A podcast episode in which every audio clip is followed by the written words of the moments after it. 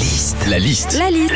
La liste de Sandy sur Les Nostalgie. Français sont les champions du monde de la pause déjeuner. On prend en moyenne une demi-heure le midi pour manger. Quand on fait sa pause déj, c'est parti pour la liste de Sandy. Quand on fait sa pause déjeuner, déjà vers 11h30, t'as ton ventre qui gargouille. hein. Donc vers midi, tu proposes à tes collègues d'aller manger, mais à midi et demi, tu les attends encore, et à 13h, t'en peux tellement plus que tu finis par aller te chercher un Kit Kat au distributeur.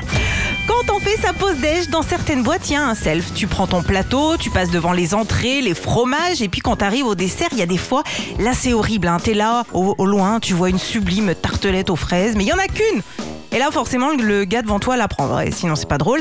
Et tu te dis, bon, bah, c'est pas grave, hein, je vais me rabattre euh, sur un Mami Nova banane. Ouais, Quand on fait sa pause déj, on peut aussi se retrouver en salle de pause avec tous ses collègues. C'est sympa, c'est convivial, chacun ramène à manger. Pendant une demi-heure, t'es dans une salle où ça sent le thon macédoine, les œufs durs et le chou-fleur. Non, franchement, c'est hyper sympa.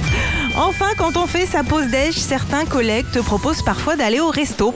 Et des fois, ils te proposent des endroits dans lesquels t'as pas du tout envie d'aller.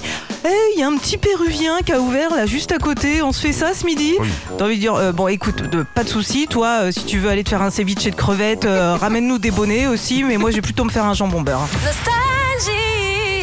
Retrouvez Philippe et Sandy, 6h, 9h sur Nostalgie.